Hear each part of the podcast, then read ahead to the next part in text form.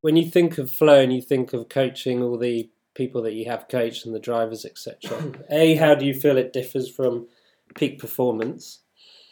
Um, and then B, how do you feel you help people find that optimal state or plug into flow? Is there a difference between flow and peak performance? You've got kind of peak performance, and then you got flow, and then you got peak experiences. Okay, so peak performance and flow overlap, and uh, flow and peak experiences overlap, and peak performance is more of an outcome state of mind. Before you can perform well without performing at your optimum. Does that make sense? So you can still win whilst actually not playing that well uh, or performing that well. And flow is a state where um, we perform in our optimal um, zone, you know, our, our top state of excellence, and then winning's more of a kind of a byproduct. So, um, in psychological terms, peak performance is more associated with outcomes, rather than flow is more associated with an optimal state, and then peak experiences is more associated with emotions and um, has kind of no connection with uh, functionality and output. Does that kind of resonate? Yeah, yeah. Although, I mean, I guess I look at peak performance. I, I, I look at performance. I mean, certainly performance over results all the time. Um, you know, you're right. The result is just the it's the byproduct. Um, I guess I kind of look at a peak performance or an optimal performance as being. Uh, I, don't know if it's impossible, but I think it's near impossible to perform at your peak or in, in an optimal way without being in the flow. Um, you know, it, it's it's uh, um, and, and, you know, and certainly not something you can go. That's it. I'm going to go out there and be in the flow today. Um, you know, it, it, it is something that you you you perform, and I'm not going to say it it just happens because that sounds a little too um, happenstance. Because there are a number of things that you can do to help get yourself in um, to improve the likelihood of you being in the flow you know, and therefore, if you perform in the flow, you're more likely to be performing at your peak, um, and therefore uh, more likely to get the result that you're after.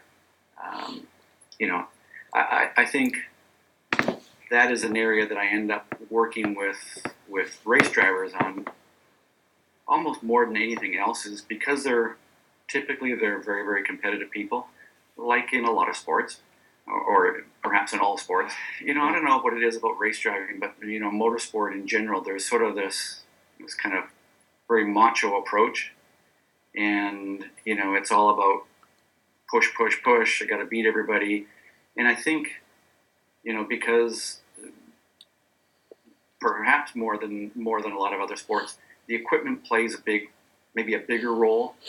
You know, if you're playing tennis, you know the differences between tennis rackets and shoes are it's pretty small. You know the differences between cars in motorsport is, is pretty big. It can be pretty big. So a lot of a lot of drivers end up. Um, it, it, it becomes fairly easy to blame results or lack thereof on your equipment, and and at the same time you end up spending a lot of time, or a lot of drivers end up spending a lot of time looking at what everybody else is doing you know, so they're wandering around prior to a race, looking at everybody else's car, looking at that and going, look what they're doing, look what they're doing, look what they're doing. And so, an area of my coaching that I spend a lot of time on is getting people, getting drivers to focus on their own performance and not being so so caught up in what the competition is doing. You know, my, my whole thing is you cannot control the competition and you cannot control the result. The only thing you can you can control is your performance. So, um, getting drivers to make that mindset switch of focusing on their performance rather than the competition and the results, it's a difficult one.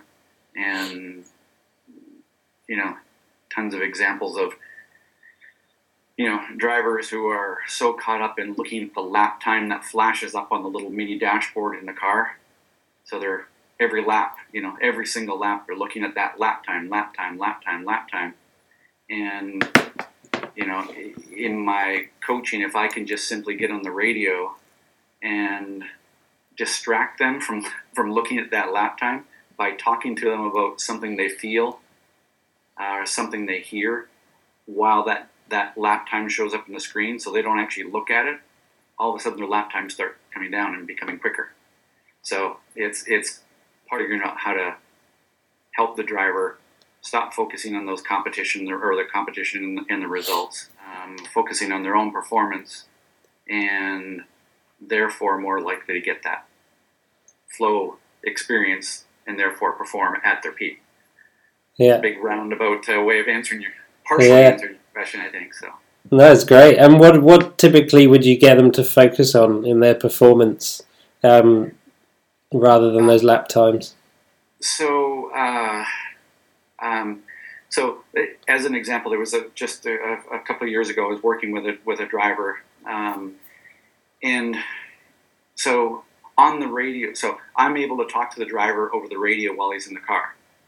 So is the race engineer, and the race engineer has made changes to the car, and the driver goes out for a practice session just prior to qualifying um, it's kind of in his mind. The engineer has, or the engineer has told him this, this, and this is going to make the car quicker.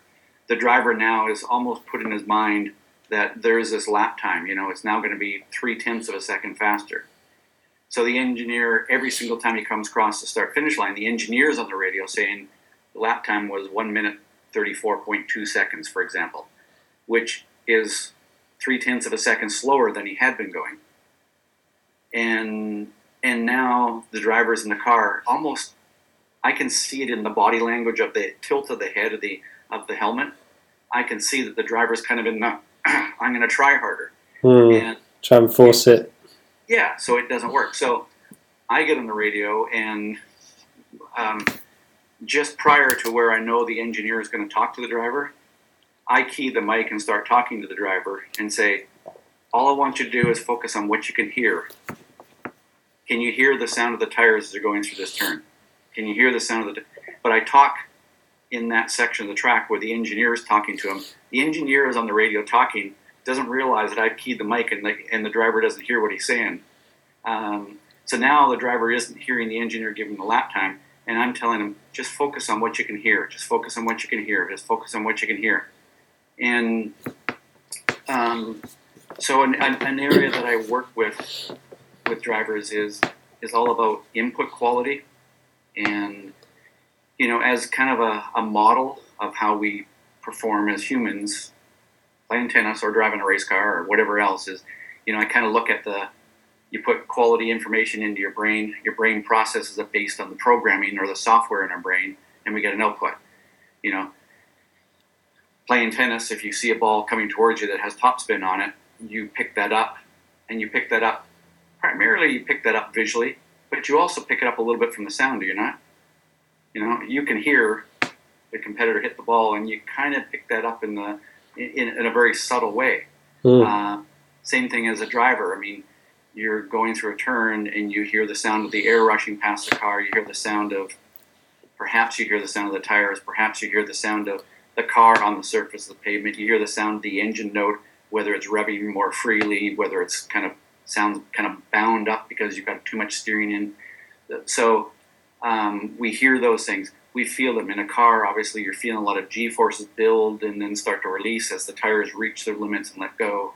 Um, visually, we see the, the, the horizon change. You know, as we either turn the wheel or the car starts to slide.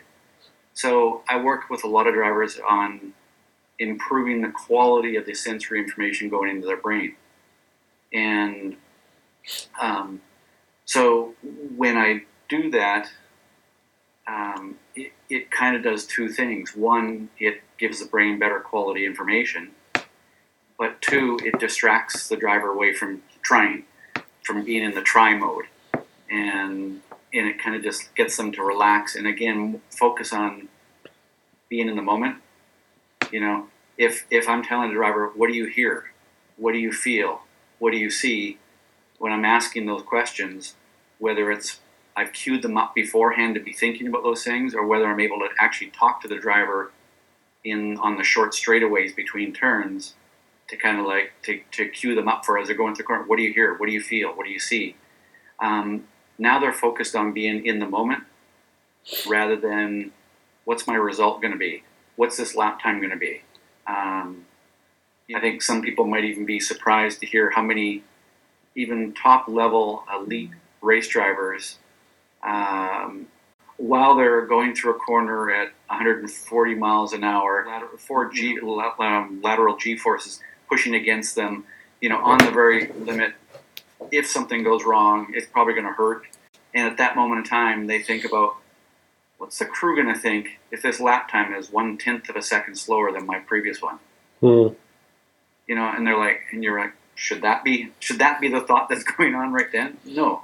So through a number of different strategies, whether it's trying to improve quality of the sensory information coming in, trying to build the programming, mental programming, um, to be able to use that sensory input for the right ways at the right time, trying to help the driver be in the moment, um, trying to control their emotions, their state of mind.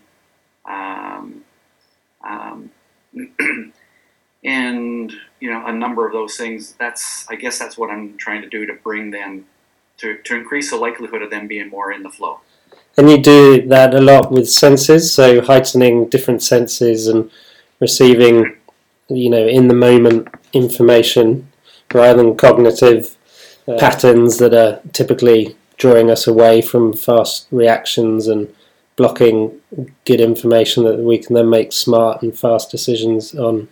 my experience has been that the best drivers take in better quality information. It's, it's one of the reasons that they're better than the other drivers. And I think, you know, you can apply that to pretty much any sport. You know, the best tennis players notice more what's happening. You know, they, they hear the pop of the ball, how it comes off the competitor's racket. You know, they see it, they, you know, they, they almost feel you know the movement more. The best soccer slash football players, you know, it's almost like they know what's happening behind them, right? And, and how do they know that? Well, it's certainly not through their vision, but it's through what they hear and they feel. They can almost feel players around them, and you know, it, it's it's that ability.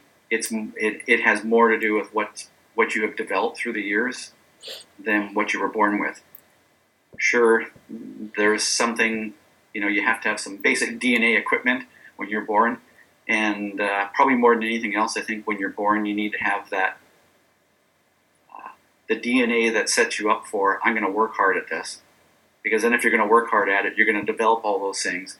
And you know it's there's a reason why i think great athletes are are they're great in many other sports as well.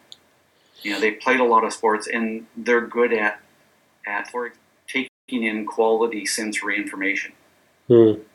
And you can apply that. Like I said, I, I don't know of a sport where that doesn't apply.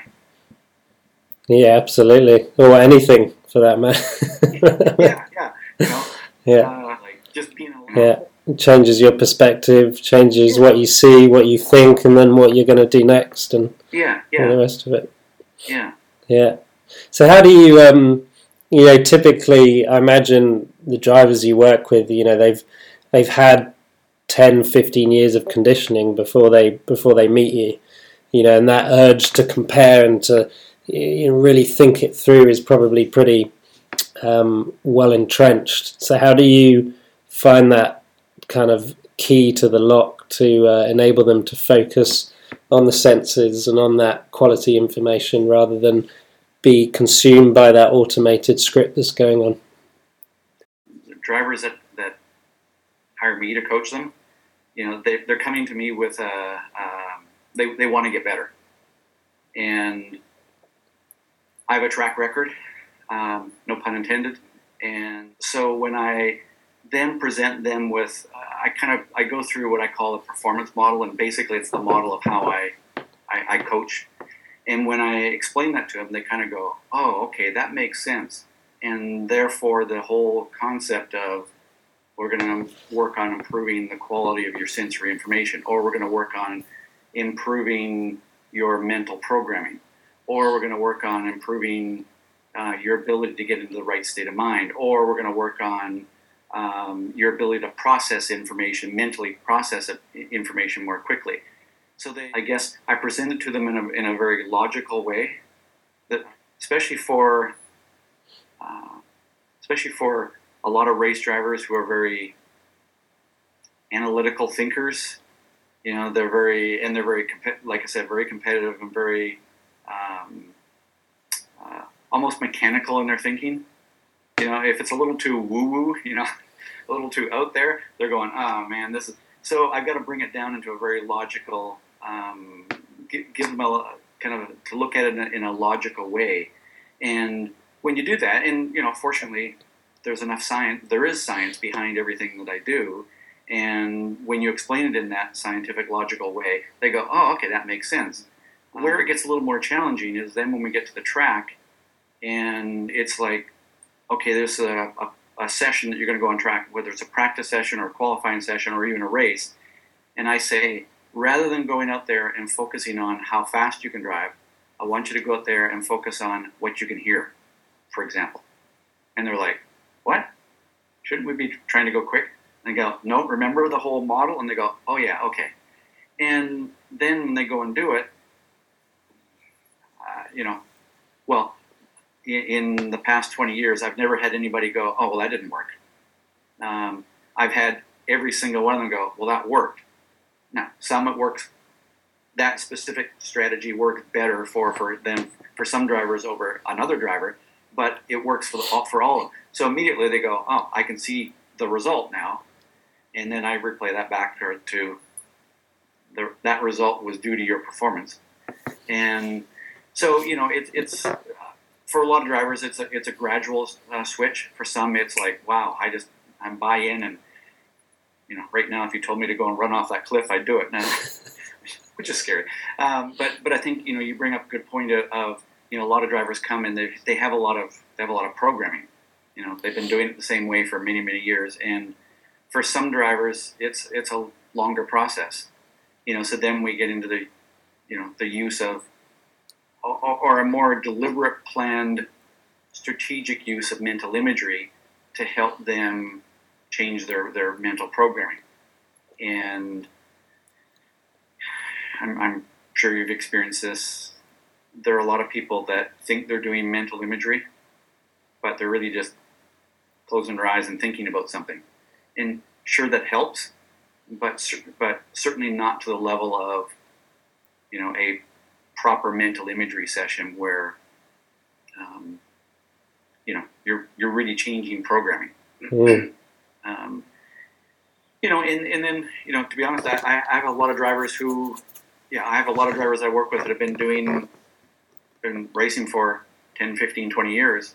I have a lot of drivers that have just taken up the sport, whether they're young, young drivers who have come up through karting and they're on their way to Formula One or IndyCar or NASCAR or something like that, and they're relatively new moving from karts into cars. And I work with them at a young age there, so they're very moldable at that point. You know, I can mold them into whatever they need to be. Or, you know, I, I get a lot of middle aged, typically men who have been successful in business who have maybe either dabbled in motorsport as a hobby or has you know they've they, they've always followed the sport and kind of always wanted to drive. Mm. So now you know they're at the point in their life where they have a lot of money. and They go out and they buy a Porsche, a Ferrari, whatever. They start and do some track days, and the next thing they know, they get bored with kind of the just driving their street car around the track, and they want to go racing. Mm. And so, working with a lot of drivers at that level, um, and, and that's an interesting experience because they've been very, very successful in their business life. And a lot of what has gotten them there is that logical, analytical way of thinking, or at least they believe that's what got got them there.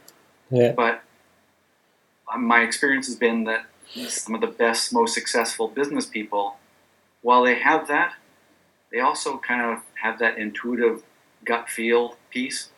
And first of all, they're really good at envisioning something. They're really good at mental imagery.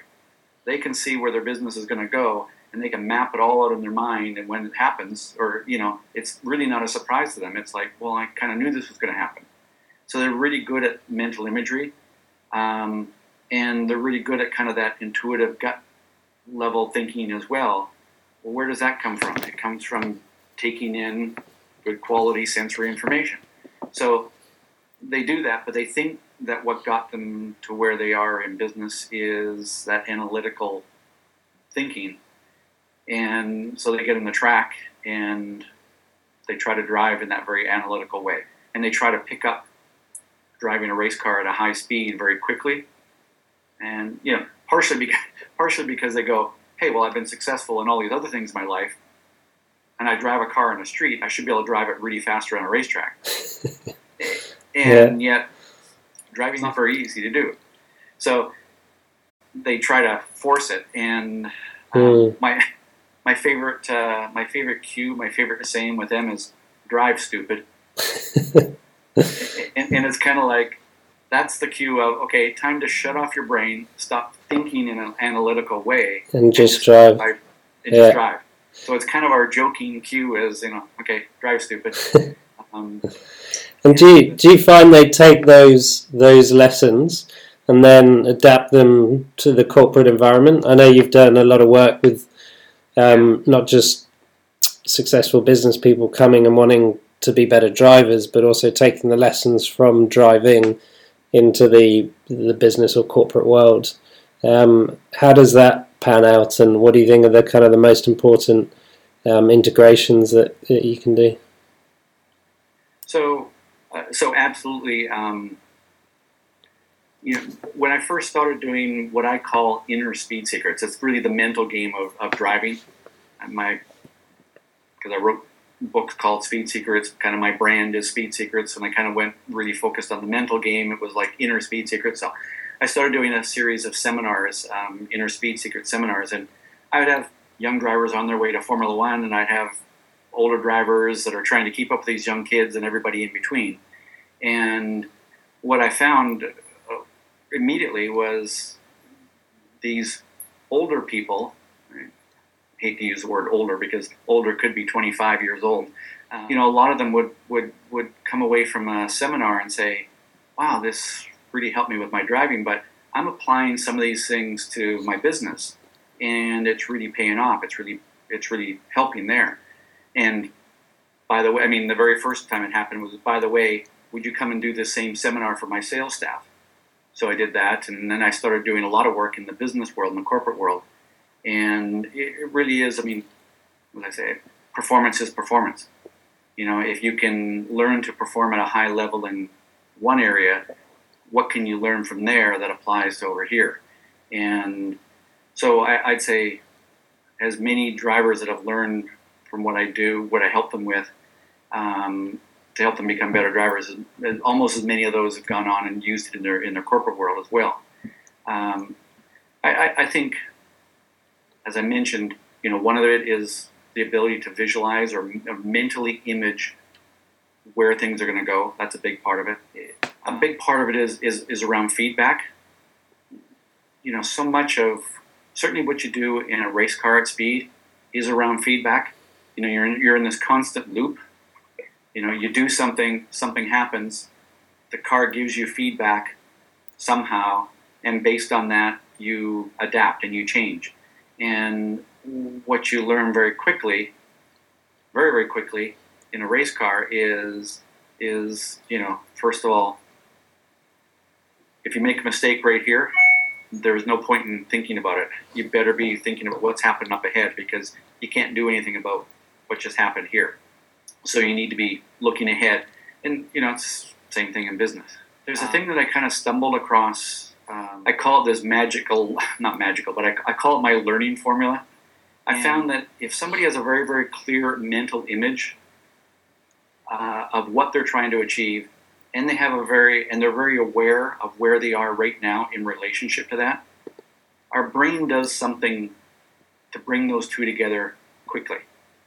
You know, you hear a lot of people talk about setting goals, and having a good, clear image of what your goals are. And a lot of that's what mental imagery is. A lot of a lot of mental imagery is about is is having that clear mental image of you know whether it's you know I'm gonna I'm gonna have more follow through on my backhand, or it's I'm gonna come out of this corner and the car is gonna be placed here on the track, and I see myself coming through this corner and it's gonna be placed here on the track, and I, I play that rehearse that in my mind over and over and over again. Well, that's great, and it does help you learn quicker, and it does help. But if you then go on to the court and go, how is my backhand follow through? What is my backhand fall? If I simply just become aware of it, not being not in a judgmental way, but just simply how it what's it like, or as I come out of the corner, where am I placed? So I sort of came up with this. I, I call it just it's mi plus a equals g, meaning mental image plus awareness equal will lead you to your goal, and and I I kind of use that as my own strategy working with drivers is, you know, I really focus on them making making sure that that driver has a good, clear mental image of what it is they're trying to achieve, and then when they're on the track, help them become aware of where they are in relationship to that. Again, not in a judgmental way, in a oh I screwed that up, but just in a oh the car felt like that, or the car was placed here, or I heard this kind of thing. Um, and then the more I worked in the corporate world, and I have some experience on startups. I've started a, few companies and founded a few companies. And what I found was actually that's a really useful tool in business. You know, kind of your, your the, the MI, the mental image, is really your it's kind of your business plan, it's your strategy, it's where you're going with your business. But if you also don't have your your daily, weekly, monthly metrics to kind of show how you're you're moving towards that that goal, you're unlikely to get it. So a business that has a great strategic plan, a great business plan, but isn't measuring the day-to-day stuff to know how they're doing, they're not going to be successful. A business that gets so caught up in the day-to-day of the metrics of day of uh, you know the financials, the personnel numbers, the sales, I mean all those things, but doesn't really know where they're going long-term wise, they're not going to be as successful. The best businesses have both of those. So that's I guess just a, a, simple example of an area that that I found that applies to learning to drive fast and learning to make your business successful. Mm. Great stuff. Thank you very much. I don't know. Interesting long question to that. To that yeah. No, it's great. It's great to hear your kind of knowledge and um, you know come forth, and it, it's a real interesting space. You know where sporting um, lessons applying to kind of different realms. You know, as we talked to right at the beginning, you know that mindset of uh, can transform into all areas, even just waking up and decoding what information we're going to absorb and then make decisions on on a daily basis. You know, the whole idea of mindset is we either have a fixed mindset or a growth mindset. And the good news is for me, I rarely have somebody comes to come to me with a very fixed mindset. Because if they did have a very fixed mindset, they wouldn't be coming to me. Yeah. They'd be going, well, that's just the way I am. Yeah. You know, fortunately, the people that want coaching, um, you know, they have a growth mindset. And so, uh, you know, again, it's kind of a similar thing in, in business as well.